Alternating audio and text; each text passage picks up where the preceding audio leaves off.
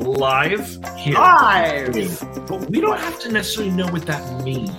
What's the someday of Black? I don't like, know that reason we want to... This story happens now. Ladies and gentlemen, the movie writes itself. Ooh. Ooh. It's a, uh, well. uh, I'm still streaming. How do I stop streaming? No! Hello, hello, hello. Hello, Benjamin. Hi, Jake. Good morning. All right, we are coming to you live from uh, Los Angeles and Camas, Washington. Camas, Washington. Um, and if you've never been to Camas, it's a lovely little city on the right at the bottom of Washington, right next to Vancouver, Washington, and over the river from Portland, Oregon, and it's very nice.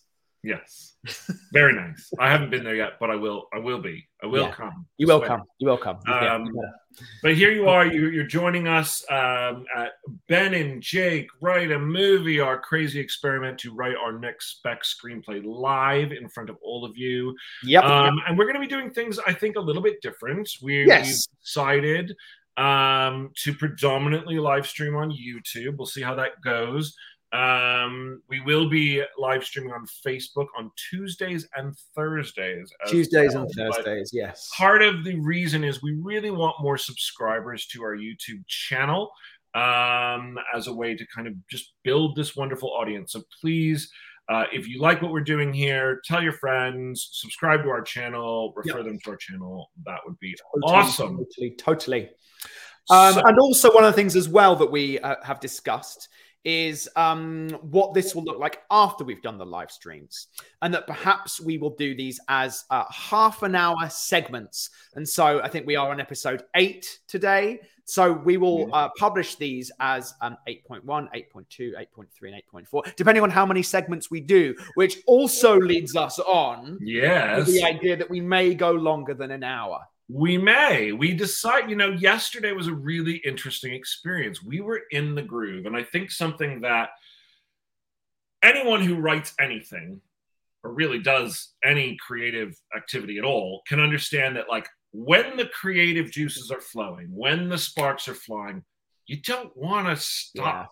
Yeah. You yeah. just want to, like, roll with it. And and while the... The hour-long format was, is cool, and, and we love doing this live. I think there's something really fun about it.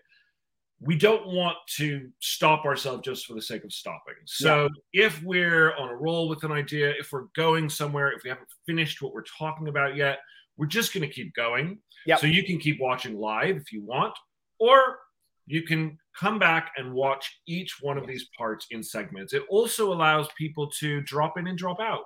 Come yep. say hello. Comment uh, so that we know you're here, and yeah, yeah. Um, and let us know what you're drinking. Is it a cup and of let tea? us know what you're drinking? Nice cup of coffee? Is it a margarita? Like you know, hey, it's, it's five o'clock somewhere, right?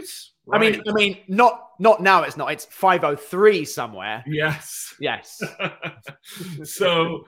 We uh, we hope that uh, by breaking it up into smaller segments, um, you guys feel comfortable now dropping in and dropping out of the live stream and don't feel like you um, have to give up too much Hopefully. of your day. And then you can join us later Indeed. in our recordings. Indeed. And also what we're going to be doing at the start of each session, me and Ben were joking around earlier, we're going to be doing a previously on Ben and Jake Write a Movie, uh, yes. just to bring people up to speed who have not seen all the episodes. And if again, if you want to go back and watch the episodes, we really encourage you to do it. We are, you will see us from the ground up breaking this idea live on the interwebs. Um, and if you don't want to do that, if you haven't got time to go and do that, and you just want to see where we're up to now, that's that's fine too. Uh, but of course, for the full for the full experience, it's there. And if this happens to be your first episode and you don't want to go back and do that, we're going to give you a little recap of what we have done yeah. over the last seven hours. Let's be seven clear, we're only seven hours. This is, this could be one day's work. It, if you did, if we did it from nine until nine until nine until six with an hour for lunch. Yeah, writers have a very interesting. Every every writer is different in terms of how long they can do the creative process. I yeah. will say, breaking story, what we've been doing the last seven episodes, I think is some of the hardest work. I do too. Um, it's the most mentally taxing. Usually when we yeah. are in the cracking story stage, I don't think we get a full eight-hour yeah. day of just that kind of focus. I get burnout. I absolutely get we, burnout. And I, we get exhausted. I mean, by and the I think afternoon. It's important. I think it's important to go away and let your mind rest. Yeah. And let the and let the day soak into your creative unconscious. Yes. And and let that come out. And we're going to talk about that in a minute because I've had an experience of that over the last twenty-four hours, and I'm going to share that with you all in a minute. Ben, Ben doesn't know. Uh-oh, uh-oh, uh-oh. Well, let's do the previously on. Okay, wait, wait, wait. Okay, no, I'm, wait, wait. I'm gonna, I'll do the previously on, and you do the recap. Here we go. Previously on Ben and Jake Write a Movie. Okay. We came to this with no real clue of what we were going to write, but we knew our brand, we knew our genres that we love, we knew the kind of movie we wanted to uh, our next movie to be. So after working through a bunch of ideas, we did land on one. And it was broadly, what if a demon who wants to be human was given the opportunity if they were able to bring the Antichrist from a small town in America to the Holy Land? It's broad, but it was a starting place. We started to talk themes of taking control over one's destiny, free will, that kind of stuff. That our protagonist would be both a human who is average, but has the potential to be the bringer of doom, and a demon who has abandoned hell and lives in isolation. Our villains began to evolve and will range from other demons of hell to the celestials of heaven to the police trying to stop them, even biker gangs. And as we've just begun to structure our major beats, the characters have continued to take shape and the plot beats are getting clearer. And that is where we are today in that this structuring right. section. So yes. we were having a conversation yesterday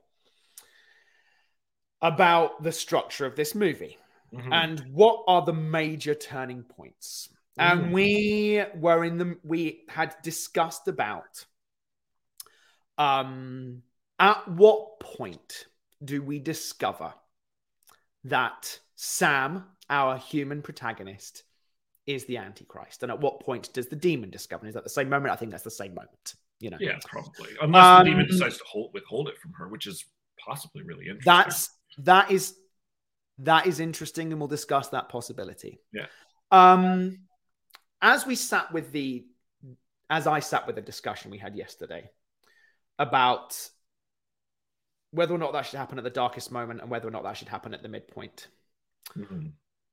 I had argued yesterday for that happening at the darkest moment, and you said you felt that it should happen at the midpoint. Mm-hmm. I'm still feeling today, even though we went, let's put it at the midpoint and see how it feels, that that happening at the darkest moment feels instinctually, continues to feel instinctually right to me. Okay. And let me discuss why and why I feel this way. Sure. So I feel two things. The first is I feel that that is an excellent, emotionally devastating moment for both our protagonists. Okay. And truly feels like, oh my God, that's crazy. We, especially if we've gotten to this point, let's say it was we arrive in the Holy Land. We've gone through all those trials and tribulations only to discover that I've been bringing her here essentially to die. And holy shit, I'm the Antichrist. Add to that, which would be a plot beat, which I still like, which is she is then captured by the Celestials and taken away. It's like, oh no, it at that moment, it has all gone wrong and all comes crumbling down. My concern is, is that if we put it at the midpoint, mm-hmm. that the movie, and it's not to say that movies don't go in different directions, but that goes in such a drastically different direction that I feel like I'm not get that I'm only getting the quote unquote promise of the premise, to quote Save the Cat, but that being that, you know, this is going to be a chase movie whereby I'm bringing this person to this particular place at this point. If that's a, at the midpoint, I feel like I'm robbing the audience of that premise. Um, I think a little bit, and I had mixed feelings at the time about Mad Max Fury Road. Mm. I know that we both did. Yeah, you know, I and, still do. Yeah. And I still, and to, to some degree, I still do. But it's, but it's interesting. I do look on it now strangely and go, oh, actually, it's a really amazing, wonderful movie. Um, now, obviously, in that particular one, it was they got there and it wasn't everything that they offered. But how much more robbed would you have been if that had been the midpoint? I'd have been like, why, then what is even going on now? What, what is the midpoint in that movie then? I don't know what the midpoint is in that movie. I'm I'm, I'm not coming to it with that. Almost feels like that is the midpoint of the movie because then they have to go all the way back. I mean, it, yeah, but that takes, that that's the last quarter of the movie. Well, act three is really, really short. I mean, again, all of this in terms yeah, what, of like yeah. big changes, like mid, yeah. the midpoint is, I think, a... Uh, it's a term that we use, but it doesn't have to actually be on page. No, of course, but it should. Of one hundred pages. Sure, but it should it's roughly be big in the middle of the movie. Turn, right? Yes, sure, and, it, and sure. it's it's the biggest. Sure. Turn. I'll also add so that. So the first thing was about, I feel that you get an emotionally devastating moment at a moment where you should feel like, oh no, like sure. really feel, oh no. And the second part comes to this structural idea about where we are geography-wise. And where we are with certain antagonists. Okay. And it comes down to at what point we get to the Holy Land. I like what we've been discussing, whereby a series, a a a, a group of the antagonists are the police. Mm-hmm. And if our story starts in America, mm-hmm. um, I feel like we're only going to get those antagonists for two point one. Unless they hop on a plane and go against their jurisdiction and fly to Israel, which I'm not sure I fully buy logic-wise. So again, it just comes down to structurally, at what point do we want to get I mean, there to... Is, get there to is jurisdiction anyway. For Americans to follow a kidnapping across the ocean. It's not like you lose... Okay. You, joint operations happen all the time. So okay, sure. So, okay. Um, so, so, it's, so, it's so not that, that might no not be That might not be something, but anyway... Um, But anyway, so, but really, for I, me, it's the character aspect of, oh, no, I cannot. But now I'm not coming to it with going, and I've got another alternative for a midpoint. I'm not. Right. So, so that's my biggest. So I, I hear everything that you're saying. And I don't, I don't think, and I'm not going to say that you're wrong in terms of like, yeah, it is a really, really big deal. And certainly could be um, a darkest moment. And there are, there are multiple options. I mean, I, I don't believe that the darkest moment has to be literally at, you know, yeah. the very last moment of Act Two. No, I don't, I don't. I don't think it is. Yeah. Dark, dark night of the soul, whatever, however yeah. you want to describe it, in the middle of two point two. Yes. Um, it in fact, generally that's where they are. There's, yeah, they. It's, you know, in terms of, again, if you're going to go into what what certain books say, there is a moment after that darkest moment that's still in Act Two, which is, how are we going to deal with this? You know, like... Yeah, Neo- I don't necessarily yeah. buy that in terms of the book. I, my, my feeling is that that's, you're, you're kind of bridging into Act Three at that point, and that the beginning of Act Three really is the pulling yourself up by the bootstraps and then moving forward towards the climax. But regardless, mm-hmm. um, it, whether it's, it's a sequence of events, regardless of not two point three, yes, it's sure. a it's another emotional turning point. Mm-hmm. Um, and we've had movies where that emotional turning point is, has happened at the very end of Act Two, and we've had moments where that has happened just before, or you know, sure. whatever. Um, the things I think that I would want to, if we were going to walk through that and walk down that path of going, okay, so. Maybe the, let's say the betrayal, the reveal of the betrayal is our somewhere in the latter half of two point two mm-hmm. big emotional turn. Yeah. Um, there's a few things that become not possible based on our previous conversations, and that's okay, but I just want to walk through those. Number one, our Celestials do not become um, antagonists until that point. Um, so in, the, yeah, in that, in yes, in this version that you're pitching, mm-hmm. there'd be no reason for them to. There'd be no logical reason for them to be standing in the way of a person who's doing exactly what they want them to do. Um, so we would never have that additional obstacle of them until essentially yep. the very, very end of the movie, which for me then comes to the villain plot, which really is where my biggest issue would be with, with this version. Who is our main villain of this movie?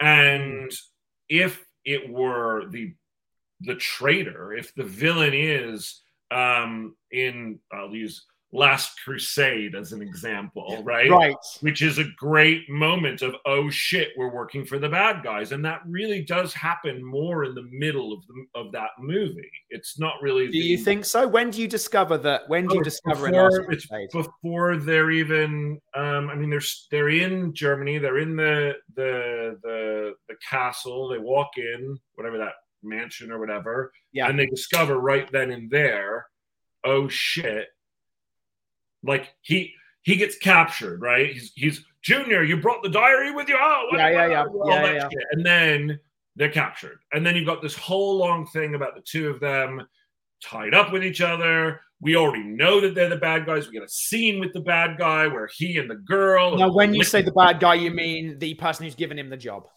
Yeah, I mean, I yes. I would say in that movie, he's he is the bad yeah. guy. He's yeah, the main yeah. villain. I can't yeah. remember his name, but he's definitely yeah. the main villain. Uh-huh. And the girl is working for him. Yes. You know, yes. so the all you get all of that stuff. Then they're tied hand in hand. Then they cause the fire. Then they have to escape. Then they have to follow them. Then they finally get to the thing. Then they have to do all the trials. There is still an enormous amount of the movie that happens, mm. and I don't know time wise, but just story wise, mm. there's a lot of movie that happens after that reveal. Even though mm. it's a huge reveal, and it's mm. oh my gosh, this was a trap all along. Mm. So that would be like, I guess, a comp of going earlier, of doing mm. that change earlier in, mm-hmm. in, in the story. Yeah. Of the movie. Yeah. Um, in terms of, don't go onto the computer looking at what time it actually happens, because I'm still talking. Yeah. Um, so the, in terms of the uh, villain, and like, whoever we're going up against in the end, in that final end, mm. should feel like our main villain of the movie. So yes, I agree. Three quarters of the movie has all been this, you know, demon that's potentially after us. Mm. Um, then that's who I feel like the the climax should be against. And so if all of a sudden we throw this wrench in, and that that wrench has nothing to do with our antagonists, then I don't understand why we're then spending that time at the end. And we had this issue with another movie mm. that we were writing. Um, and the note was, we need to somehow tie in this ending to the the twist of this character being the bad guy all along. If you remember, mm. it was yes. um, this spec that we we're actually about to go out. We can't talk totally. about it right yeah, now. Yeah, yeah. But totally. there was a version yeah. of this where we also had a twist like that. Yeah. And the note was that it felt like it wasn't connected to the main um, villain arc, and that we didn't fully, like, it didn't fully feel right mm. because of where it happened. We were... Um, we were also in, in that particular movie yeah. with that person more. Um, and that's another yes. question is I go, if, if our, let's say our celestial Gabriel, just using that name, shows up on page ten yeah, and gives Charlize a job, are we not going to see him again until page ninety? Like, Like and then we're supposed I would be, to and, and again, I know you're saying don't look at don't look at at when it happens, but it's funny. I don't remember, and again, I'm I'm happy to be wrong. I don't remember the American guy being in the castle, or or, or or at what point or at what minute that's that's happening. I would just be re- I would just be really intrigued to see. Sure. Um, um, So humor me I, while I humor me while I do that for a second. He one hundred percent is in the castle. Okay. Um, okay. During the rain, and okay. he um, that is the reveal that they were working that, that he was working for him all along. It's Indiana um, Jones. It's not on Disney Plus. That's crazy. What? What? Yeah. Um. That's interesting. So sometimes, guys, this this is uh, part of our process is going and talking about other movies and where they yeah, absolutely, yeah, yeah, um, yeah. But and the again, reality is, regardless yeah. of what happens in Indiana Jones and the Last Crusade, this yeah. is not Indiana Jones and the Last Crusade. The yeah. point is that there's an enormous amount of story after that reveal. And so the villain that is the villain that we are ultimately going to defeat in the end, because he is the one who drinks from the ground. Yeah, he's the one yes. who dies. Absolutely. Has time in the movie. They have space in the movie. We have multiple scenes other than just the recruitment scene in the movie. Right. right. So that would be my um, concern going through and waiting to introduce them as an antagonistic twist that late into the movie. Sure, um, sure. I think it could, in theory, still happen in two point two, um, but it would have to happen early enough, again, to still have at least one set piece or one big scene of some kind where we mm-hmm. really have an emotional connection to them being the antagonistic force, yeah, sure. before we ever go into, uh-oh, they're the ones that we're, we're going to have to defeat in order to achieve our goal. Mm-hmm, mm-hmm. Because the demons up until this point and will have been the only real obstacle, even though the police might be an obstacle, they're certainly yeah. no, they're not the Terminator, you know? Like, sure. Yeah, and obviously you know, in, in, in, in Terminator, after they escape from the police precinct, you don't see them again. Right. In that movie. They're not part of the they're not part of it at all until the very until maybe the very, very, very final end when she Right. And even then probably not. You know, you don't see them again. No, they they die. Right. Sure. Yeah. They, yeah. When he attacks the police station. Yeah, yeah. They're all um, essentially gone. But you know, uh, so like... anyway, to your point, yes, you do see The you suddenly realize at the midpoint in Last Crusade that the person who sent us on this mission is we are we are we have been working for him, and now he's got the Grail Diary. One could argue that's the darkest moment of that movie, and it and it and it might be. Although in that movie they actually have a darkest a darkest moment where his when dad get, might die when his dad gets shot, and he has and to go and do the, the trials. Thing is, you don't have to, and I think this is really important for. Um, any writers watching yeah. that are uh, emerging and still yeah. uh, tr- and still learning is that while there's usually an aspect of a moment, an emotional turn whereby the character is in the, oh my gosh, I'm yeah. never going to get out of this. We've lost. It's really yeah. a we've lost. Yeah, moment, that's it. Right? And that's it. Yeah, yeah And yeah. that that moment doesn't have to happen at the same time in every movie, and it sure. but it does need to serve the story that we're trying Compelling. to tell. Yeah, there yeah, can yeah. be a darkest moment later that is yeah. death related or totally. capture related or a Completely. true dark and point, you know? And one could say that in Indiana Jones and the Last Crusade, using that as a using that as a comp, we finally get to the hidden temple. We finally arrive there, and the bad guys are already there, and then they shoot my dad. And then I'm forced yeah. to go in. And if I yeah. don't, I mean, really, Act Three, yeah, it's, I love Last Crusade. I think it's a brilliant yeah. movie. Yeah. Um, there are aspects of Last Crusade that I like better than Raiders. And we've talked about this. Yeah, yeah, I, yeah, yeah, yeah. I probably prefer Raiders more, but there are. But there's a better emotional story. There's a better emotional through line in Last yes, Crusade. Yes. The, the character drama in Last Crusade is actually like the. It's rich. Yeah. It, yeah. And we've richer. often said that in. Uh, the in uh, Raiders of the Lost Ark, there's not this enormous character growth. He doesn't change. He, he doesn't change. Yeah. It, enough, but in but at the end of Last Crusade, right. you're like, oh, he's healed this relationship he's had with his dad. It's so satisfying, and yet right. what's interesting is like when you watch it, you are going, I feel like I'm watching Raiders of the Lost Ark as well, because it just fits so much into the yeah, paradigm totally. of what that movie is, too. Totally. Yeah. So, like you know. In that sense, um, you know, when they get there and Sean Connery is shot, you still have the entire section of him going through the trials. And it's that's like... That's Act three. That's Act three. And honestly, right? like, looking at the moment here, by one minute, by one hour forty, they're in the temple. They've been confronted by the guy who they've realized that they've been working for all along. You've still got, including credits, twenty-five minutes left of this movie. Exactly, exactly. So that would be my perspective on it. First yeah. of all, Thomas, hello. Thank you for popping in between meetings. We love it. Please feel, feel free to comment more and, uh, and uh, chime in.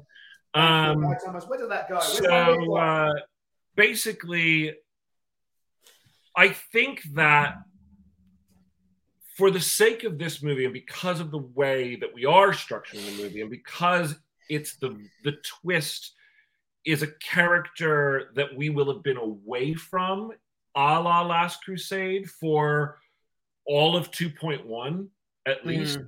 and, and mm. a good chunk of Act One as well. Um, if they're going to remain the main villain, and they're going to remain the primary force of of antagonism behind our character, we've got to get them back into the story. I, I hear that. I think that's a very. I think that's a. I think that's a very valid point. Um, I suppose then, ultimately, what we're saying is, is essentially is it continue if we do have that reveal at the midpoint. Essentially, the promise of the premise, again, promise of the premise, the I thematic idea, the idea of this movie is here are two, here are two heroes being chased, is still the case. Yeah, I mean the the tone is is the same. The action yeah. of the movie is the same. Yeah. But honestly, like still, if we're going to talk promise of the premise, yeah. the promise of the premise is a supernatural action movie. The promise of the premise is a demon and a human end up becoming friends over mm. a journey whereby they discover that the human is the Antichrist. Like mm. broadly speaking, like that that can go in all different directions. Yeah. yeah. So whether they're being chased by the demons, being chased by the angels, being chased by both, they're still going on the journey of the yeah. two of them having to work together, growing, forming a bond, and ultimately trying to stop what both factor fact factums are trying to do. Yeah, factors. Yeah, yeah, yeah. Um, yeah, interesting. I just kind of go as well. Again, it's and it's about.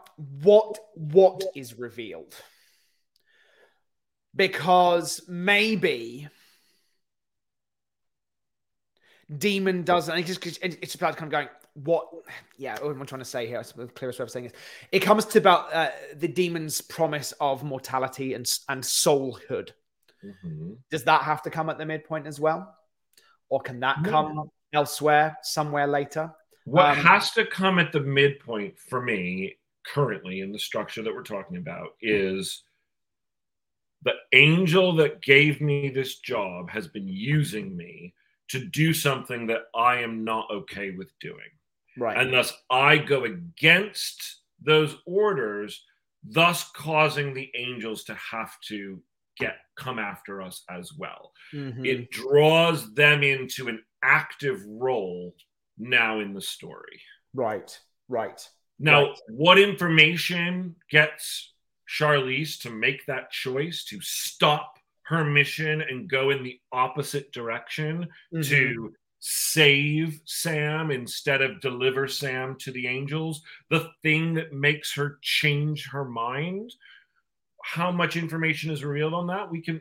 I think that's still up for debate, but whatever it is, it does need to be big enough to make. Okay, so that's interesting. So you just said something that kind of sparked that sparked up, but again, it's it, it, it I I'm hearing your point about making sure that the, that the Celestials are, and it's, again, it's not just the Celestials. It's that let's just call him Gabriel for the moment because it's just ease. Sure. That this Gabriel character then becomes an antagonist. Yes. And that the forces that he is associated with, that is the other Celestials, are now also after us. Correct. I thought yeah. you were on our side. Oh, no. Holy shit. You're not. Right. What I was going to suggest, but it doesn't work with that, but maybe it'll spark something, was, and it's just based on what you said, was does does Demon learn? Oh, when we when when we get Sam to Holy Land, we're gonna kill her. And it's, do I immediately go, fine, well, I'm not gonna do that then. Rah! And that becomes something else. Or is it, I'm kind of going along, but something nags at me that just doesn't feel right because you're gonna die. I don't know. I'm just kind of exploring that for a second.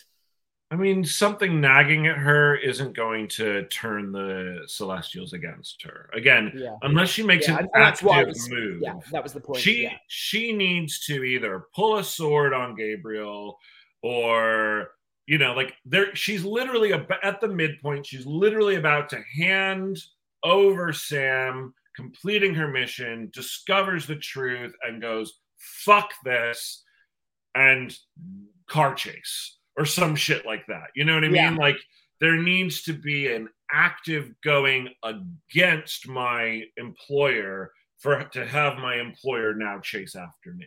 Mm. You know, it can't just be a, unless it's a suspicion and we bring her in going, I don't know. Or unless the goal is that we're trying to kill her all along and that we, we find a way to weave that in. Yeah. yeah. But it's for some reason, the plan changes. Okay. Right? We're at a half an hour mark. We are. So we're just going to say we will pause an episode here and yeah. we will continue now. For those of you just joining us in uh, episode eight point two, uh, we are continuing to talk structure of, of our of our of our story. And the first half an hour this morning was really us just drilling down again on this concept of of of of what turns happen at what point in our movie. Um, I came today with a a nagging feeling that I'd had overnight that perhaps the reveal of um of the fact that we are working for the villains in this story, unbeknownst to us at the beginning, but announced to us now, um, should happen at the towards the latter half of the movie. And Ben, I think rightly, has has has argued the fact that if that happens at page between pages eighty and ninety of our story, that we will be missing out on opportunities to use that antagonistic force um, from perhaps the midpoint onwards, which is what he was arguing we should we we we, we should be doing.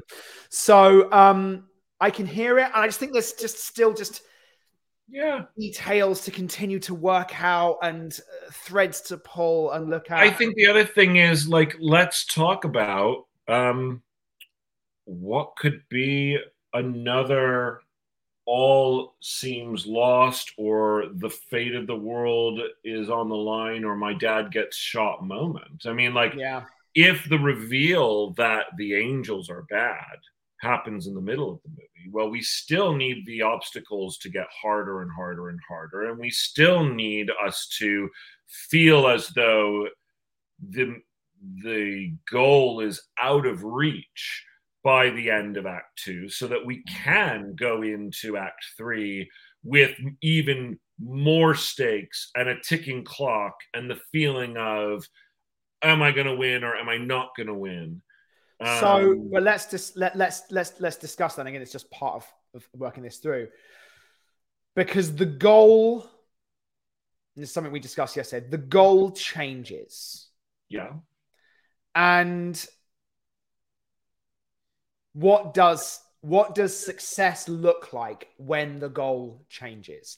I need to have a clear understanding and a clear feeling of, oh, I know that I've won. Now, in Terminator, I th- I would say that the goal is, for the first part of the movie, getting you away from the Terminator. Because the Terminator is trying to kill you.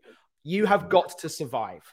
Yeah. And then at another point, it becomes, we've got to kill the Terminator. Especially in Terminator two.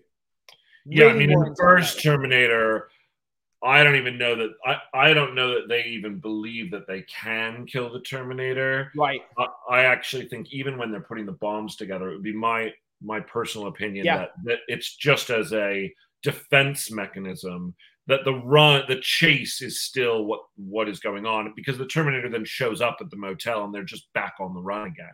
Yeah. There's never a okay, we're going to take the fight to them moment. It's true, yeah. Um, and I would say that I feel that that is a fault with that movie. Because I go, you're just going to go and live in a cabin in the woods somewhere. It doesn't have, it doesn't feel like it has this, this final thing that I'm working towards. But you do get a nice finality when Sarah Connor finally kills the Terminator. But that's ne- in that, that, but that never seems to be their plan. But in Terminator two, I feel that Terminator two is a better movie because they're running, they're running, they're running, they're running, they're running. And then they go, no, there is something that we can do to stop this from happening. Mm-hmm. We need to go and get the, the whole thing with Cyberdyne and all that stuff. Yeah. We need to go and stop the future from happening. Boom. And yeah. so I guess what my question is, is, is here is what is the Midnight Run of part one, but the Terminator two of the second half? Because just, we've just got to get you to survive. I don't think is, it just doesn't feel strong. Like there's like, there, there was at the beginning a very concrete goal. I'm going to get you here by Friday evening. And then it becomes, I've just got to keep you alive indefinitely in the future for you to prove that you're not the Antichrist. But is it that? How can we prove that you're not the anti, or that you are good? Something like that. I just I mean, I, I, I, I, a concrete goal for two point two. Yeah, I, I guess I just go, um, I don't know that this movie lends itself to a Terminator two, okay, we're going to take the fight against the, we're, we're going to flip yeah. the tables and now we're going to take the fight against them, purely because of the way that we're structuring the the villains and the and the way in which all of this is happening. I, I go, well, what is the? Per- it feels like almost suicide or something. Like I like I, I go like, oh, I just discovered that the Celestials are actually trying to kill her. Oh, and I also have all the demons that hate me after us. And oh, by the way, I also have the cops after us because I've now taken a hostage out of the country. Um, but I'll just fight all them now. And I don't think it has to be fighting. Again, what's what's interesting about Terminator two is they don't go, let's go and defeat the T one thousand. They go, that they actually play it smart. They go, what is the way that we can win? That is the way to defeat the T one thousand, right? If they can stop Cyberdyne from ever totally. Existing. But they don't do it by going, let's get all the guns out and shoot the T one thousand. No, totally. But there's a way in which they can do that. So yeah, I'd be yes. having to figure out like, how do you defeat the angels? How do you defeat the demons? But again, it's it's so let's just break it down. What are the demons after? What are the Celestials after? They are after the Antichrist. That is currently Sam. Is there a way? Again, I don't I don't know. Is there a way to get rid of that curse? Is there a way to prove that this person is not that person? Is there a way to wash them in the pools of Bethesda in Israel to clean away that aspect of them? I don't know, but is there something that, that they can do to give me a concrete goal other than just, we've just got to get away? Because it just feels amorphous, and it feels a shame to have had a concrete goal in the first half of act, what the first first half of the movie, and then to we well, just have to survive, and survive until when, and survive until what, until you're. I mean, ultimately, it's well, to prove that you are not the Antichrist, right? Say again. I mean, it's until the bad guys can't find you anymore. What would you say? I mean, in Jason Bourne, that's basically what happens in The Bourne Identity. It's been a minute since I've seen it. I mean, in The Bourne Identity, in the first half of the movie, he's trying to figure out who he is. He has a very concrete mm-hmm. goal. I have amnesia. I need to figure yeah. out who I am. And then it's, to, and then realizes, it's to defeat the people coming after him. No. So that he so that, so that he can escape and not be seen anymore. And no, kill after him. What? Well, he has that whole thing in the second half of the movie where he's been found. And it's, I've got to defeat the person who's found me so that I can escape away into into nothing once more, but that's and it's defeating and it's and it's the, it's the defeating of Clive Owen. But that's because he found. But that but you have correct. But what you're saying is exactly the opposite of what you're arguing for, which is Matt Damon's goal has not changed. He's confronted with an obstacle to that mm-hmm. goal that he has to then overcome. His goal in the second half of the movie is, I need to just escape and get off the grid, which is ultimately what he does at the end of the movie. He mm-hmm. wins because he ends up on a beach, right? Right, yes. The obstacle to that is that Clive Owen finds, finds them. Right. And then he has to kill Clive Owen in order to achieve what his goal was. At first, his goal is, I need to figure out who I am. Then sure. I discover that who I am, not such a great person, don't really want to go back to that life, would really prefer to be left alone on a beach. Yeah, yeah. He doesn't go against the C I A in that movie. He does sure. the eventually, but, in, but in movie later. one he doesn't. Yeah, but in movie one he doesn't take the fight to them. He just goes, "Leave me alone." Yeah, just leave me alone. And so, so then, yes. I so then, make... what is the what? Is, so, but here's the thing: while his goal is sure, I've got to, I want to disappear. Right. What is the obstacle to that in that particular case, as we're saying, is Clive Owen. Clive Owen has to be defeated mm-hmm. in order for that to happen. So what is that in this movie? Haven't we just been saying that it's now that we have both the Celestials and the demons that are coming for us? Isn't isn't that the obstacle? Hasn't and the obstacles so, just been And so what increased? do I have to do to stop them from coming after us? I mean...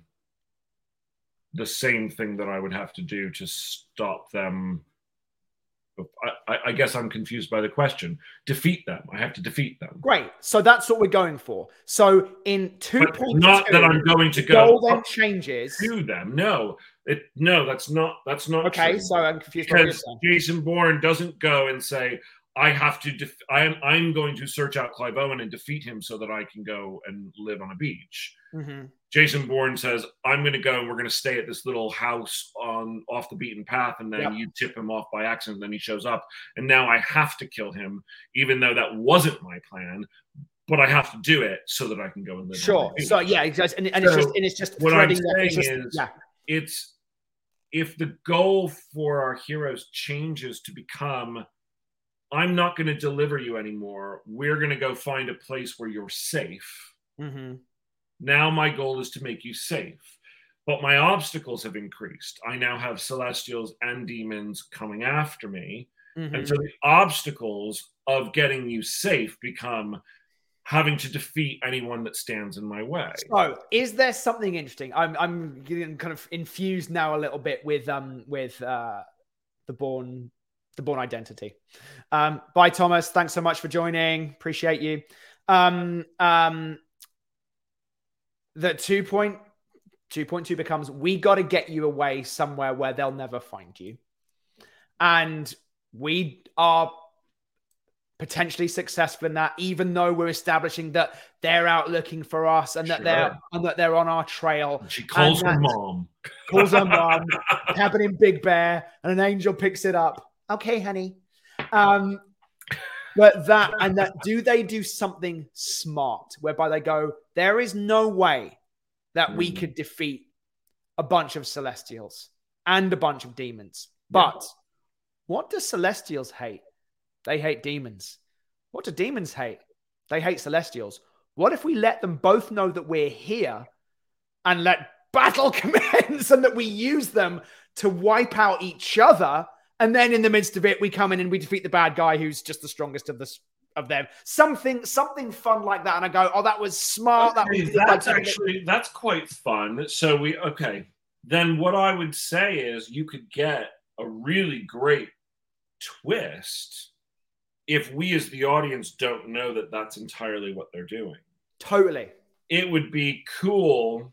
Don't know if it will work, but it yeah. would be really cool if all of a sudden we show up at a place whereby we think that we've been caught by one of these factions. Right. And then we discover that actually we've called the other faction. And it's and, and actually and, we've la- we've laid the trap. We've laid the trap, but even the audience doesn't feel that at first. So that when the other t- so that when the let's say I'm using a bad example of a rock quarry, but we're in the we're in a rock quarry, and the angels right. land in the rock quarry, and we're like, they're like, we found you, you stupid whatever. We're gonna give us give us the girl, and she's like, yeah, you know what, you did find me, but um, you're not the only ones. And then all of a sudden, all on the, like the tops of the cliffs, the demons all yeah, show up, and they're like, cool. What the hell did you do? Yeah, yeah. And we get a fucking demon celestial battle in this rock quarry.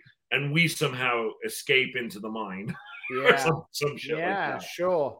It's big. I will say that the one problem with it is that it's big. So yeah. you, you, the budget of the movie just like doubled. Unless you know, piece. unless you, unless you, you just you just bring it, you bring it all down. And if you were to say you've got Gabriel and his two buddies, right? And okay. You've got Bahamut and his two buddies. It could even be they could even be singular, singular antagonists if we if we wanted to just keep it. Yes, you right. could. It doesn't You're have right. to be the army of angels and demons. You're right. Yes. Be, yes. If, if we, we wanted it to be, we absolutely could. Yeah. We absolutely and then could. The one guy, the, the one policeman in the middle of it, what the hell's going on? Just shows up. I mean, that actually would be really funny too if they if they've been tracking them and they didn't even know the cops had been tracking them, and then the cops totally. show up and they're like, "Holy, Holy shit!" Fuck. And she's like, "Yeah, exactly." And then they Holy shit. Maybe the cop helps them get out of there. Right, right. That's that the name of the movie. Of Holy, Holy shit. Holy shit. um, so the uh, yeah, I mean that's an interesting that that's a really interesting set piece. I guess my question though is is that act three? Is that an act three climax? It doesn't feel like a climax. So where is that? Is that is that two point two and then something no, no, I feel like it, I feel like it, I feel like it, I feel like it could be a climax. Like ultimately, it's how do how do we win? But I don't want our okay. How do we win is great, but you don't want Sam and and and Charlize running or using someone else to do their successful work. You could start that way, but yes, I think I, that's what I said earlier. Is it, I think you start that way, and at the again, if there were. If there were five angels versus five demons, at the end, it would only be Gabriel left standing. And you're like, and he's coming. And you're like, ah, oh, shit. And she's got to go up against him. And you're like, you get, sure, you just you get the thing that you've always wanted. One fight at the end, basically. Yeah. Yeah. Yeah. So is there a way, though, to. Yeah. It's complex. We'd have to think about a way in which to, um, if it's going to be Act Three. How do we legitimately feel like um, we've failed and then twist it so that yeah. actually this failure was what we wanted to happen all along? We wanted is it, to fail is it, because oh, we no, knew they... mm-hmm. this was going to happen. Is it, oh no, they found us. Oh no, that's bad. Well, what if we could, what if we could turn they found us into something good, but we don't tell the audience what that is? Right. Don't I mean, worry. The other thing Got is, a plan. yeah. I mean, we, we had talked about at one point. Um, I think I had suggested, like, does she go to whomever this other demon is and make and make a bargain um, to work with them or help them? Is yes, there a perhaps. way to potentially, without seeing it, have that kind of happen off screen? Yeah. Is there a If Sam were captured, let's say, at the end of Act Two, and that yeah. our demon knows where they're going because it's the one sure. holy spot where this sacrifice and, happens. And she and she was told to bring her to this place potentially. Right, so she knows. She knows, yeah. And the only way that she's going to be able to go up that, against them is by literally the enemy of my enemy is my friend. Mm-hmm. She goes to the demons and says, I know where she is. So she needs to, yeah, I mean, yes. And what does she say to said demons to get them to agree to do it? They have their own, they have their own want and desire. It's got to be a double cross on both sides. I don't. It does, doesn't it? It does. Like, I'll deliver her. I'll deliver her to you. And again, like as a demon, might I believe her? You know. Oh yeah, you are a demon after all. Right. You know? I realize I've lost, and I'm going to pick the winning side, or something like yeah, that. You know, totally, totally, totally. Um, yeah, I mean, I think that that's really interesting. I don't know. Um, I still don't know what what exactly um, the details are that string it yeah. all together, but yeah. but I think that um, you know.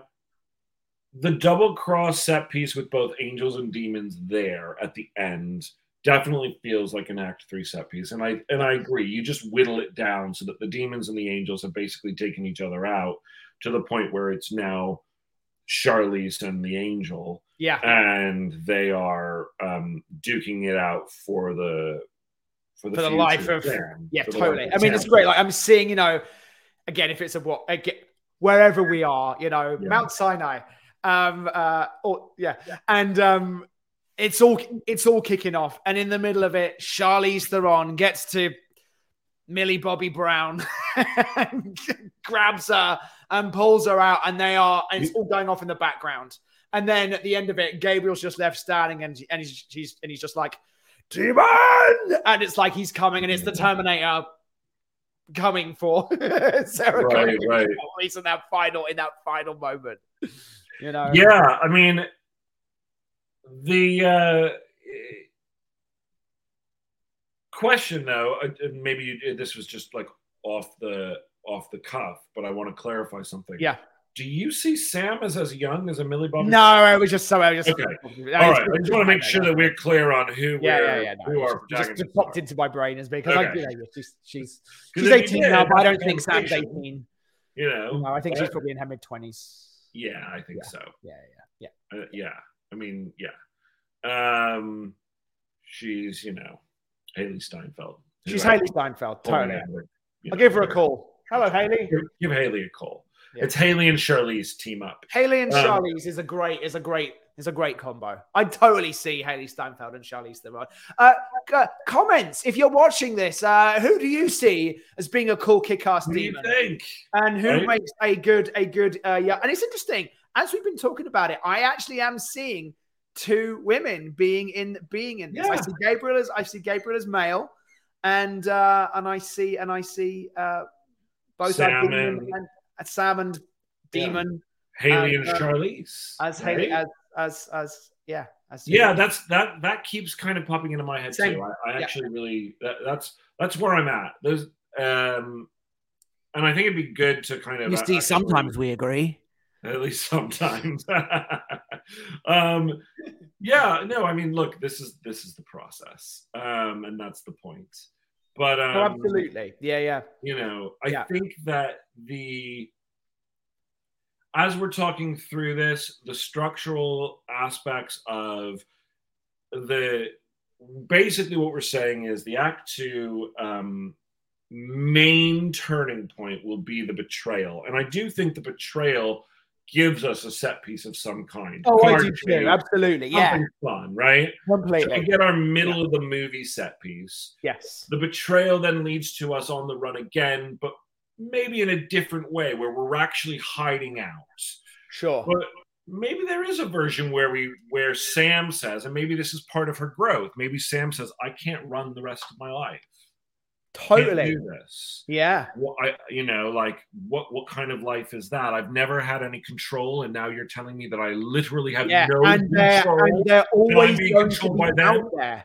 And so sure, maybe her right. taking control of her life, and we think, we think she's gone off half cocked and gone and given herself over to the angels or to the demons or whomever, mm-hmm. but actually, her and and Charlize have. have decided they're going to use her as bait. Yeah, great. We, we just haven't seen that off screen. Right, I think that's really cool. Let's open up our document and let's uh, and let's uh, and let's get this. Let's get yeah, this down. Also, um, as I'm opening up the document, Jake, uh, let our viewers know where we're at, because I think this is a good point to split into uh, new episodes. Sounds good. All right.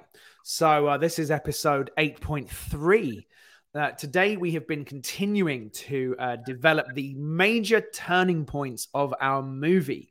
Uh, we started off the day talking about at what point should the emotionally shocking discovery that um, our human protagonist, who we're calling Sam, is actually uh, the Antichrist, and that uh, the forces of good, the Celestials, actually want to kill her.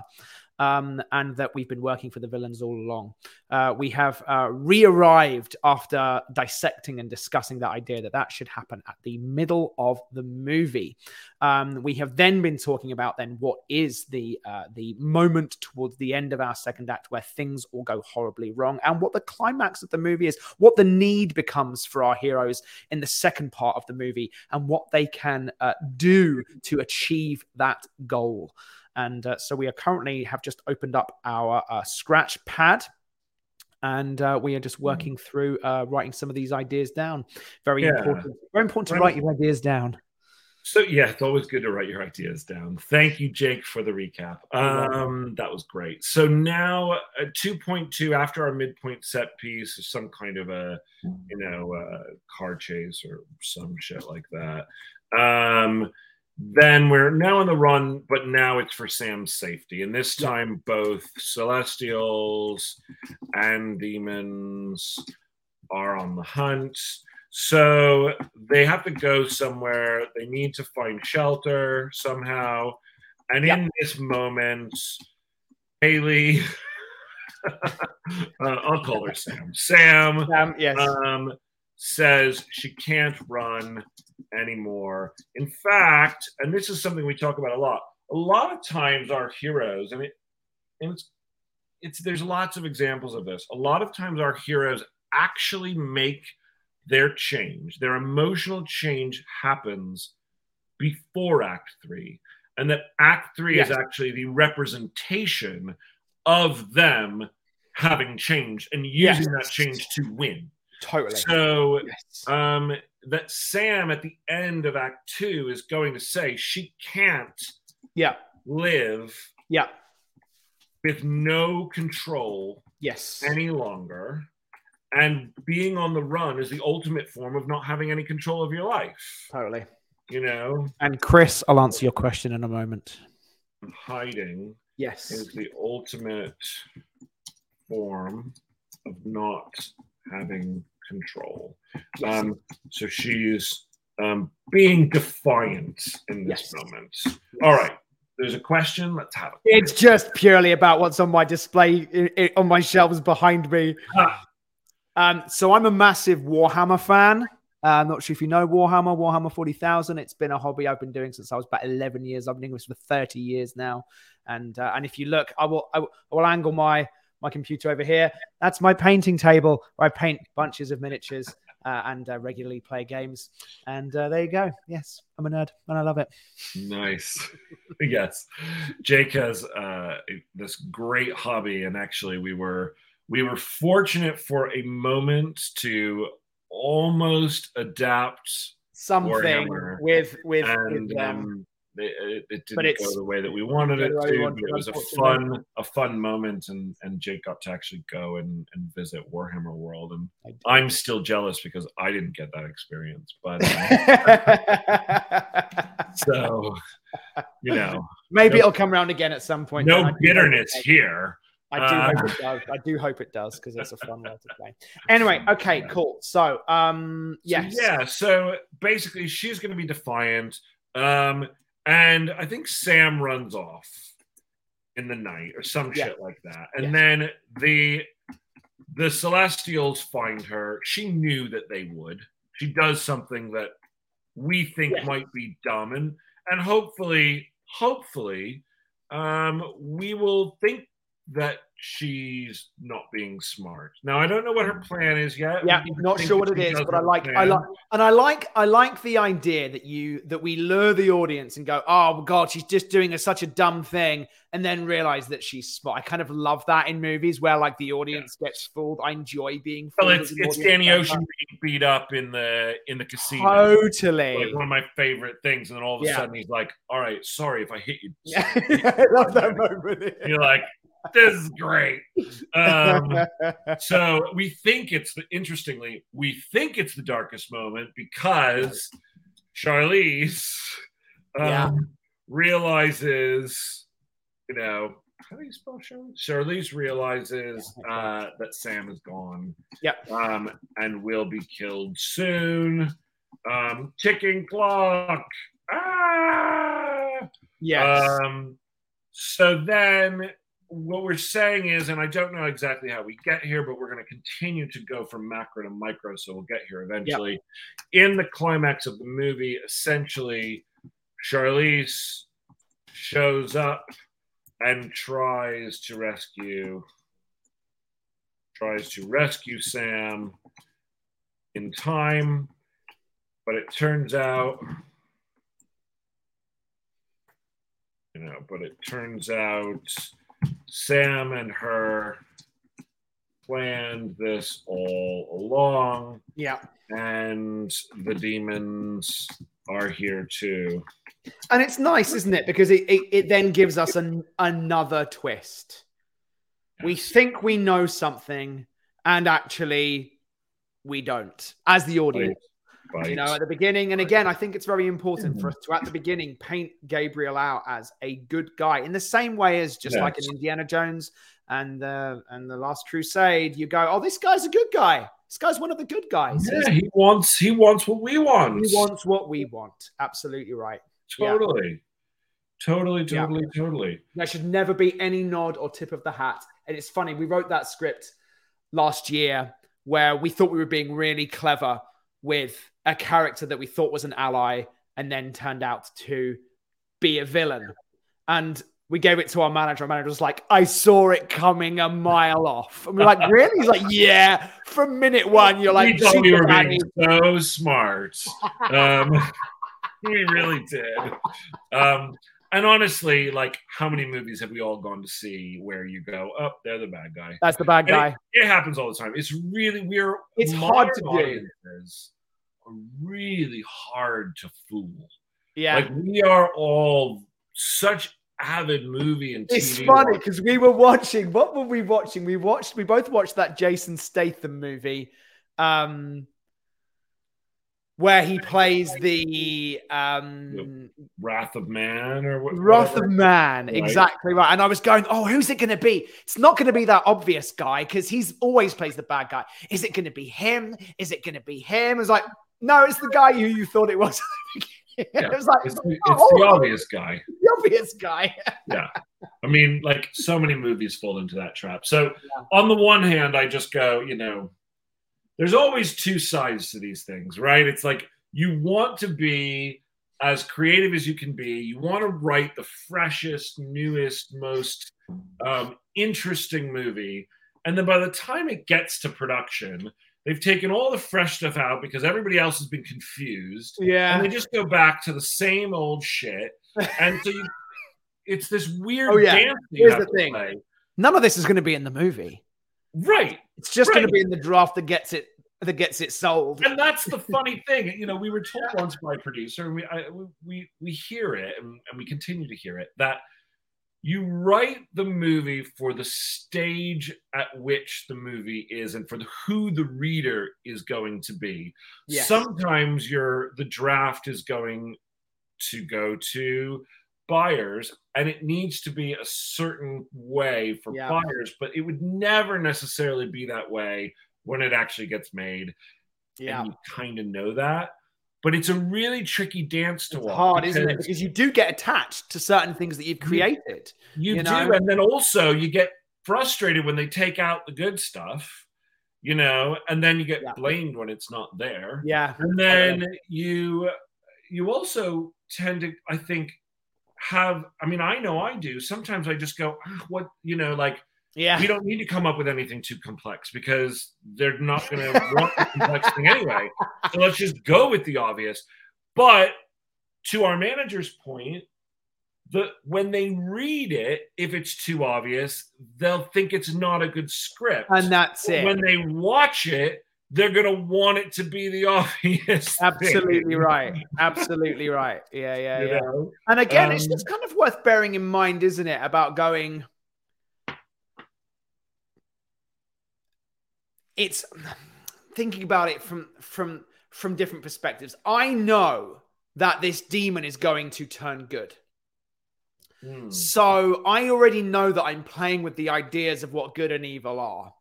But you know what so, I don't know? What I like about our twist? Yeah. I don't know that she's going to have to stay a demon. Totally. Uh, absolutely. But I just want, I just wonder if, and, and it comes down to this aspect of how... How smart do we really think we're being? Do we really think that people are not going to go, of course he's the bad. If if the demon's a good guy, of course the angel's a bad guy. You know, I just well, don't know. I don't know. Another I'm reason just... I think that I think that just plays to the argument to do it at the midpoint because sure. Get in it Indiana over. Jones, I wasn't crazy fooled that that guy was going to be Not it's the tough. I only watched it when I, I watched it first when I was a kid, so it's tough to go and have mm. that experience again.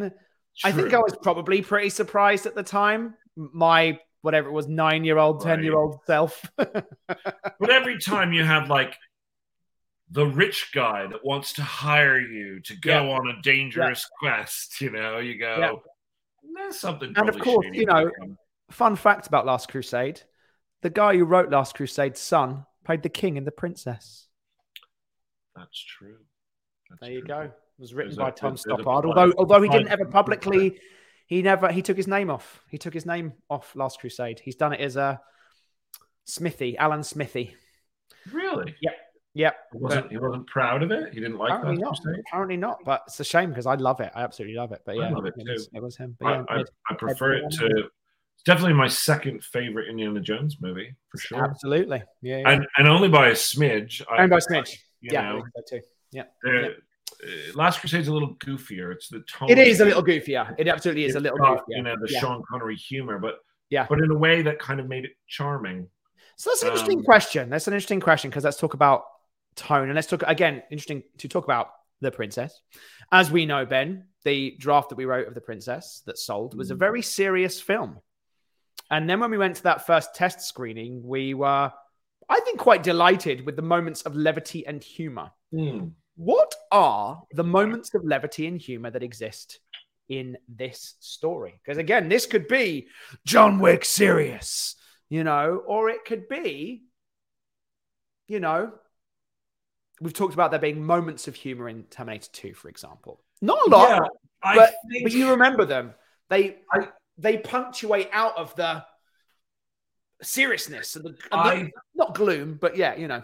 Yeah, I would say, I mean, interestingly, I, I would look back at our draft of The Princess and say that we tried to have moments of levity, even if those moments of levity weren't laugh out loud jokes. Right. I mean, there definitely were beats, even some beats that stayed in the movie that that were ours, that were like, you know, she uses the lace from her corset to totally. fight the guy. Sure, that was sure, a sure. later moment. And even right. the guy's reaction to it is a sure. lighter beat.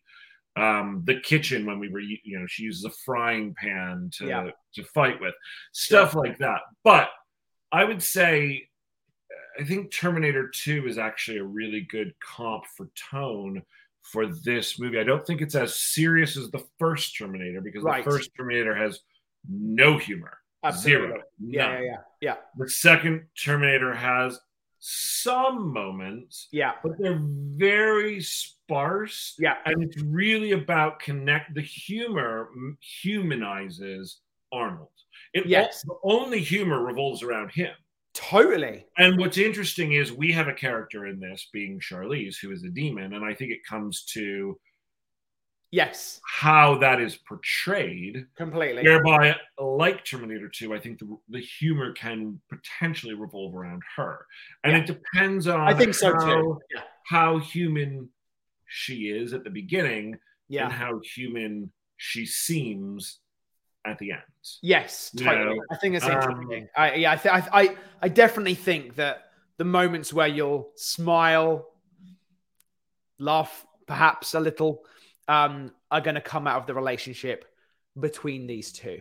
Yeah. Um, and the, but I don't think they're fish out of water moments, nope. a la like nope. kind of Terminator two had a moment of... Had a quality of that, yeah. Of but there's even a moment that I think of, which is where he, he picks up the baby. He's got right. this chubby Mexican baby. Yes. It's just like, and it's just an image, just go, that's so funny. Yeah, well, it came out of a lack of understanding of yes. the cultural norms. Totally. Yeah, yeah, right? yeah. Yeah. Depending on what we do with our demon, I think it would be difficult to believe that she would have that much of a lack of yeah. understanding. Of I don't think it's norms. born out of lack of understanding. I think, I think it's, it's more the, I'll use it, the forty-eight hours humor. forty-eight hours yeah. would be a really great comp. That's a good comp. Yeah, great. Because it's the, I think we we get two act, actors, you know, if it's Charlize and Hailee, who banter off of each other. You know, yeah. it's, it's that kind of, you're putting on us. In fact, I would add forty-eight hours to our... To yeah, our I just wrote it down. Yeah. Um, I haven't yeah. seen that movie in twenty-five years. I need to watch that again. It's been a really yeah. long time since I've seen that film. Yeah, I'm gonna yeah. I'm gonna grab um, the the document and just add it to our movie list. And and for the moment, um, just because we've we've already done these, I'm just gonna cross those out. And I know you've done Legion, yep. so that's great. And then we're going to go forty-eight hours. But but interestingly, that's a, that is something to watch in terms of dynamic. Like, what other movies have mm. a bantery two-hander dynamic? Now, yes, I don't know that this movie is a full two-hander. Yeah. And yet at the same time, I would, I mean, I want to go back and watch forty-eight hours because I go, is that a an Eddie Murphy movie? And Nick Nolte is the straight man to Eddie Murphy, which is the way that I remember it. Yeah. And Eddie Murphy is the one who goes on the true arc. Right. Or is it a true two-hander whereby they both have almost equal yeah. journey and equal like protagonist levels? Like I would say... Yeah. Lethal Weapon. I was going to say Lethal Weapon. It's a great two-hander, yeah. whereby both of them have just as much yeah. character growth to go yeah. on. Totally. And so that's where that is. And it might be so, worth watching both of those movies just Lethal, for the nature of the original Lethal Weapon. Yeah. You know, what is that? What is that? You know, serious stakes, big, big serious things happening and going on. Um, And yet there being moments. And again, it's it's just about finding that right level of, of, of again, is banter the right word? I mean, potentially it is. It is. I mean, like, you know, if you think it's, it's conflict is what it is. Yes. Right? It's conflict. It's when they're in conversation, their personalities conflict with each other. Yeah. And so each scene yeah. that they have, yeah, they want different things. They go about doing things in ways that piss each other off. Yeah. Again, it's interesting. Having yeah. just watched Midnight Run, that's that's a, that's at the core, of, and it's what you love about both of these characters. You know, right. Jack Walsh and the yeah. Jews, they got they duel, and that isn't in the Terminator. No, absolutely right. And I actually yeah. think that that is way better for this movie. I think that we should go with the whether it's a full two-hander or a semi two-hander, whereby yeah. our our heroes, our joint heroes, should have really conflicting views on behavior, well, yeah. the world, totally. the future. It's it's interesting because I guess the question then becomes, like, we obviously have established that our demon character is just that, is a demon.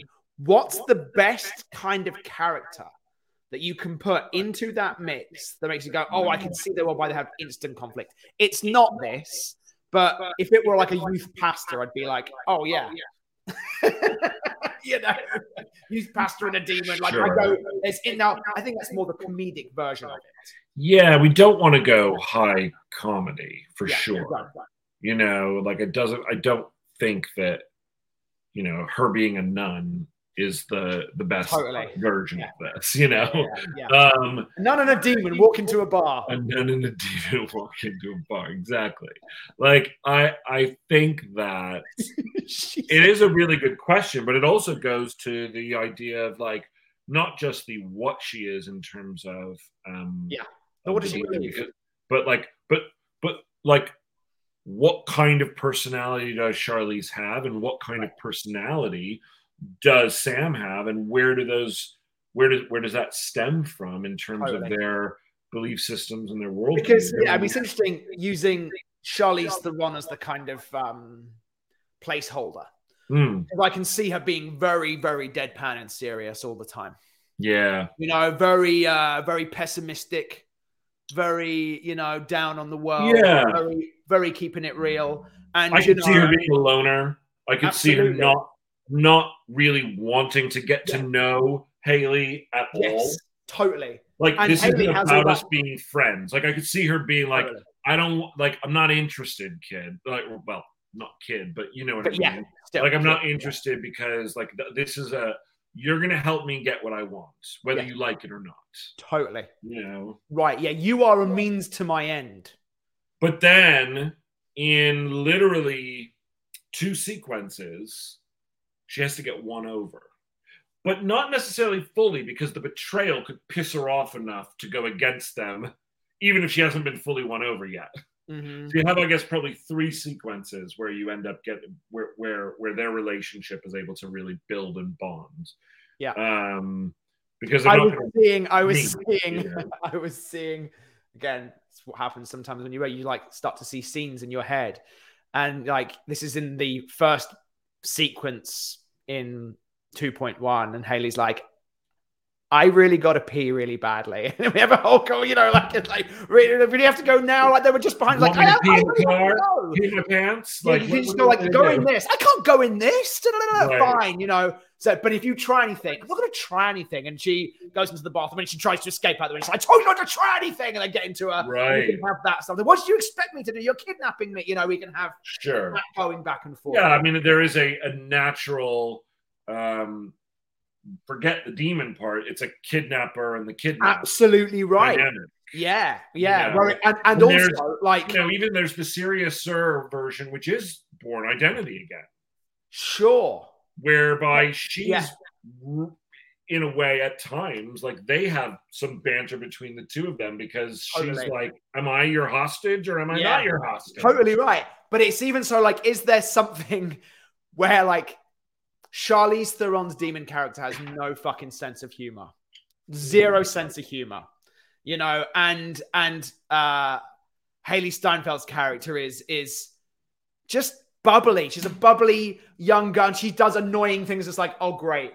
I've got to bring the most annoying person in the world. I've got to accompany the most, you know, like, something about the dynamic. I think you run the risk again of leaning into broad totally. comedy. It's, again, it's just finding that. Not like going and getting balance. Like, Reese Witherspoon from Legally Blonde. No, you know, like, no, she's not. No, but it's like, but, can we at least have some music?